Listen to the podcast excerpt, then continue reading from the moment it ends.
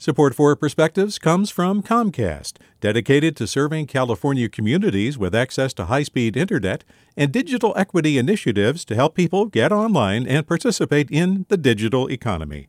More at california.comcast.com.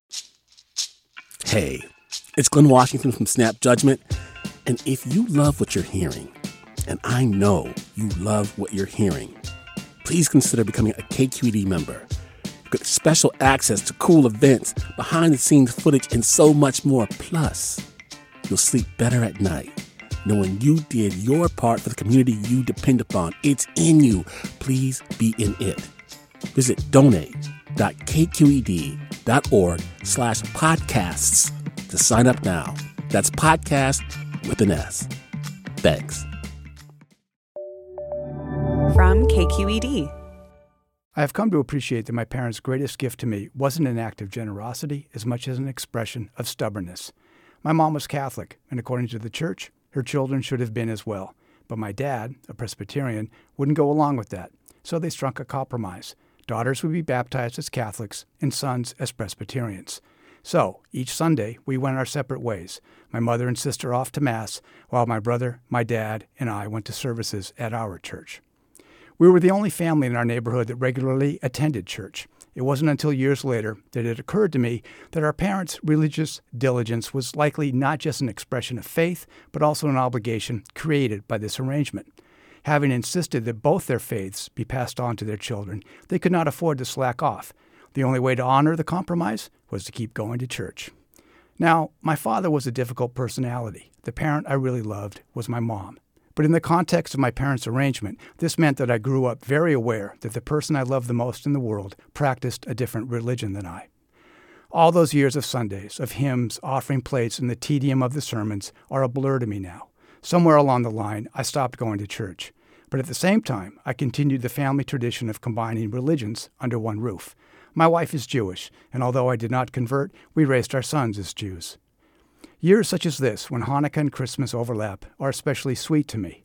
A house with both a menorah and a Christmas tree is the perfect place to appreciate that the gift my parents gave me was this lesson that the differences between us need not divide us, but rather become a way to measure just how great our love for each other can be. With a perspective, this is Paul Staley. Support for Perspectives comes from Lieff Cabraser, Heimann, and Bernstein, seeking justice for the injured, victims of fraud, whistleblowers, employees, and investors in the Bay Area and nationally for over four decades. Online at lchb.com. Support for Perspectives comes from Comcast, dedicated to serving California communities with access to high speed internet and digital equity initiatives to help people get online and participate in the digital economy. More at california.comcast.com.